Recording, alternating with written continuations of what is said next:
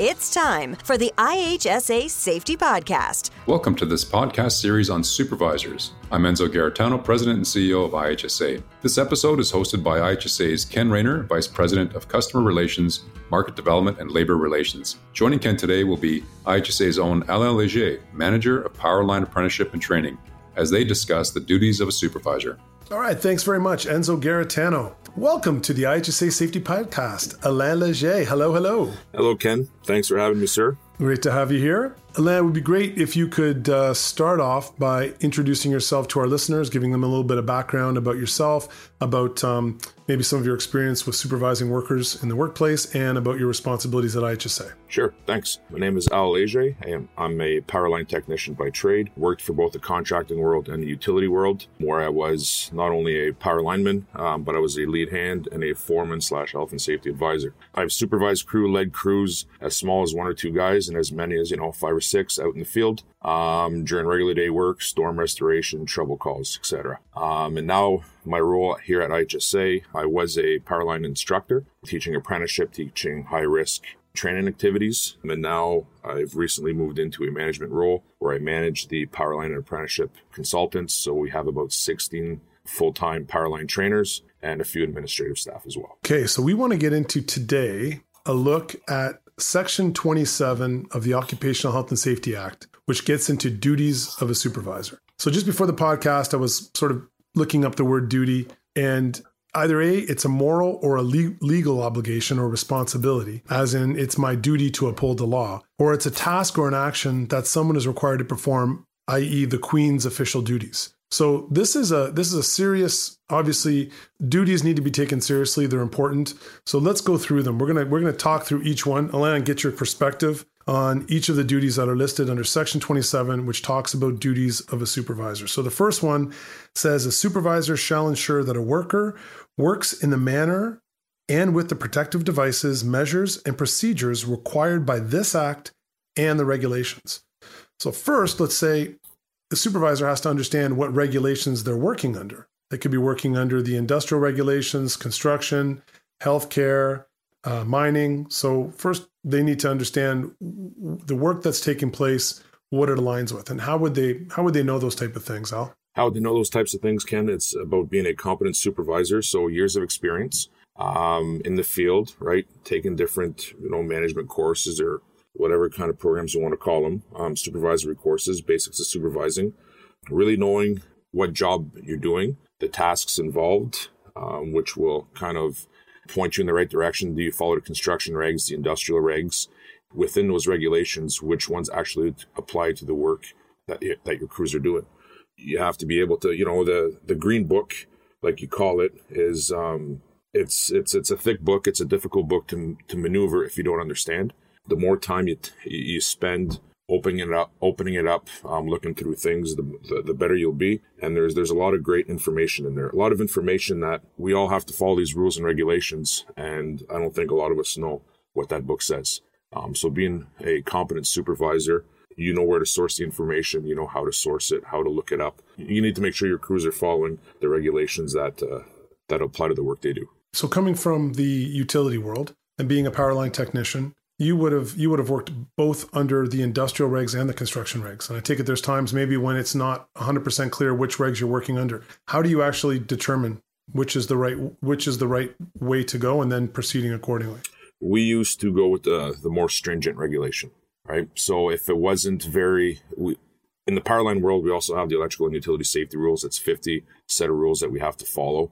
Um, that's mentioned both in the industrial and the construction regulations. Um, but as a company, we we took a stance where if you know we're doing some work that might fall under under the industrial, if it wasn't very descriptive within the regulation, we would look at the construction regulation, and if the construction regulation was more dis- more descriptive, um, more stringent, that's the one we would follow right? Because at the end of the day, we want to do everything we can to keep our workers safe. So if the construction reg um, was a little more stringent, that's what we'd follow. All right. So I'm gonna I'm gonna bounce down to the last one just to to talk about it real quick. Which the last clause here under duties of a supervisor, which is take every precaution reasonable in the circumstances for the protection of the worker. Could that be example of of one of those circumstances where you've taken every precaution reasonable because you looked at the industrial regs and said, I don't think there's enough here, and we're going to go to the higher standard? Absolutely 100%. That is a catch all, like you say. Take every reasonable precaution. And when we go through our other three or four parts of the duties of a supervisor,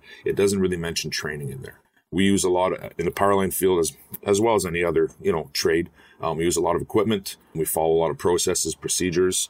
It's not the days of just giving somebody a hammer or giving somebody, you know, a, a saw or a, a, belt or whatever in here, go to work. Those days are done, right? We need to make sure that we're training our workers in the tasks that we that we expect them to complete. We need to make sure that we're training our workers in the use of the PPE that we'll get into, how to, you know, properly wear it, properly fit it, the use of it, the care of it. Um, we need to do a, a, good job as a competent supervisor. You need to make sure you're doing a good job training your staff in, in, in, in all tasks. All right. So you you mentioned personal protective equipment. That's um, why don't why don't we talk about that? So under section twenty seven, uh, subsection one, subsection B, it says a supervisor shall ensure that a worker uses or wears the equipment, protective devices, or clothing that the worker's employer requires to be used or worn. In most tasks, um, even if your, your company doesn't have a joint health and safety committee, in most tasks, there's a procedure or there's a process on how to complete that task. And part of that would be, you know, what do we need to wear? What kind of PPE do we use to, to keep our workers safe? PPE is not an end all be all, right? It's it's it's our last line of defense if you want to call it that because it's on us, it's on our person. So if it fails, you're at a direct in direct contact with that hazard we're trying to protect against. But that the PPE use is very important and sometimes it's the most ne- neglected, right? Sometimes it's not comfortable to wear. It's it's easier to do without, right? If it's a quick job, um, take those take those safety glasses off. You know, maybe it's it's, it's a cool day and your glasses are fogging up. You know, especially right now with our masks when your supervisor comes around, I used to think, you know, when I'm down in the trench and I'm sweating and, you know, taking my sunglasses off, taking my hard hat off because it's hot, um, the lead hand or supervisor would come around and say, hey, put your glasses on, put your hard hat on, right? I think, I used to think he was just being hard on me, but he's not, right? He's doing his job. Um, part of being a good supervisor is making sure that your workers are wearing the PPE they're supposed to because you want them going home at the end of the day. Um, you know, the same way they came into work and you want them wearing that. It's part of your duty to make sure that they're wearing the PPE that they're supposed to. And it's the last line of defense. It's the last right? line. I mean, we we talk about the hierarchy of controls. So if if a organization or if a supervisor has gone through that process and said, "Hey, can we eliminate the hazard? Can we control the hazard at the source? Can we control the hazard along the path? Can we redo something from an administrative perspective?" And if the answer is not succinctly, we can't eliminate the hazard, we can't control it to the point where we know there's not going to be a danger, then that last line of defense is really that PPE. Absolutely. Right? And if that worker is not wearing it and that supervisor isn't isn't uh, tuned into the fact that they need what PPE they need for a particular job, then um, unfortunately we could have we could have a result that nobody wants. Absolutely. So uh, let's go to subsection two, where it talks about additional duties of a supervisor. So without limiting the duty imposed by subsection one, so saying, hey, you know, the subsection one still applies. We also have a couple other uh, uh, extra ones that supervisors have to pay attention to, and that is um, advise a worker of the existence of a potential or actual danger to the health and safety of the worker of which the supervisor is aware.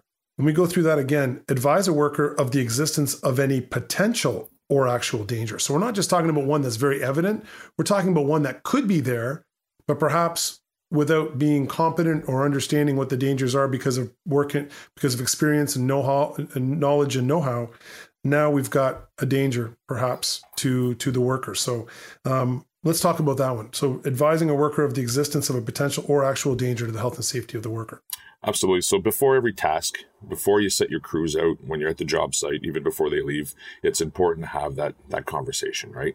We're going to be going to, you know, Spruce and Goose Street today, and we're going to be performing ABC. As part of being a competent supervisor, like you said, Ken, it's not only about protecting them against the hazards that you can see, that everybody can see, but it's about the potential, right? A good supervisor will have years of experience in the field, years of experience completing that task.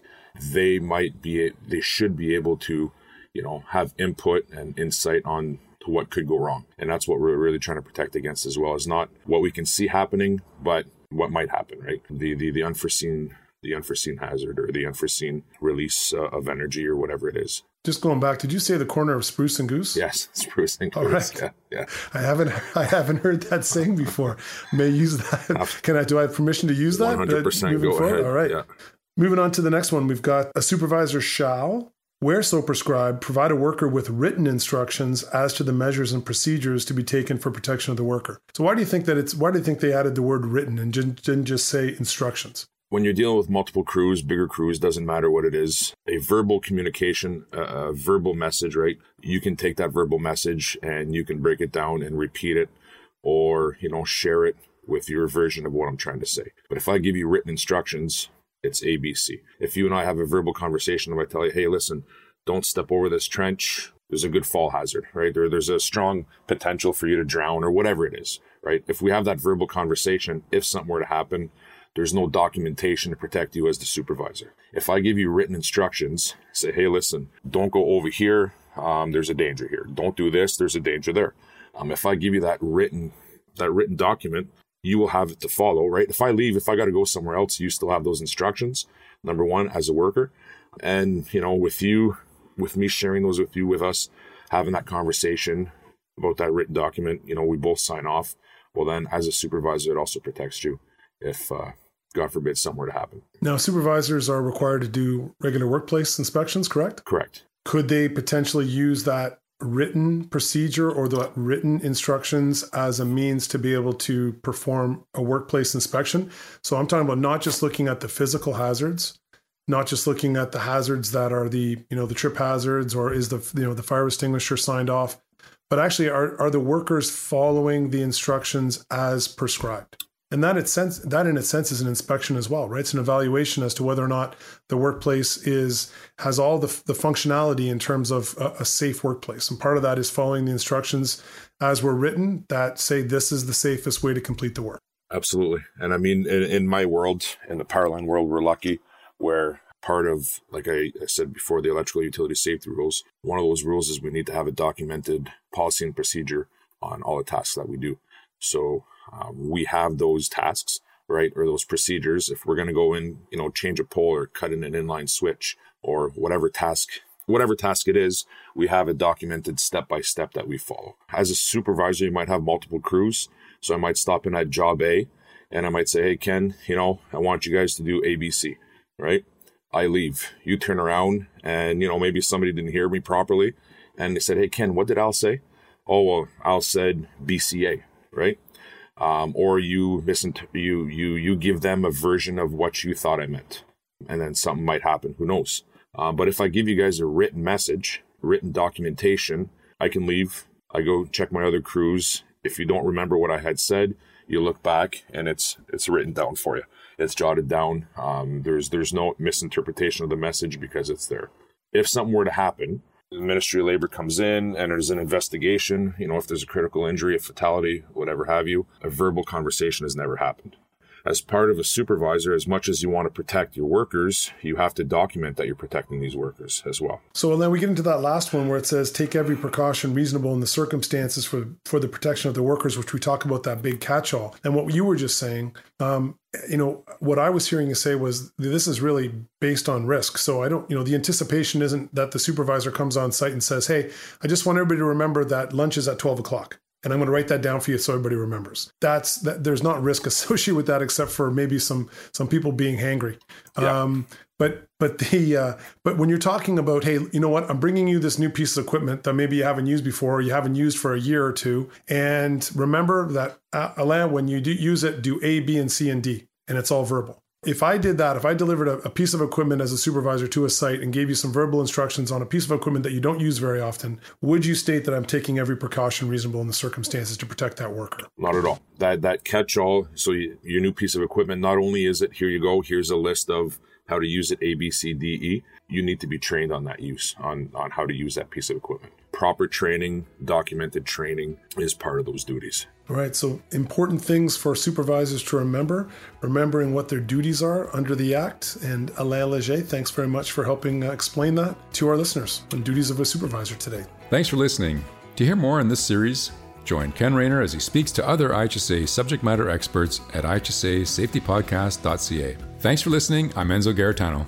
The IHSA Safety Podcast. For more episodes, tips, and all things safety, go to ihsasafetypodcast.ca. Thanks for listening.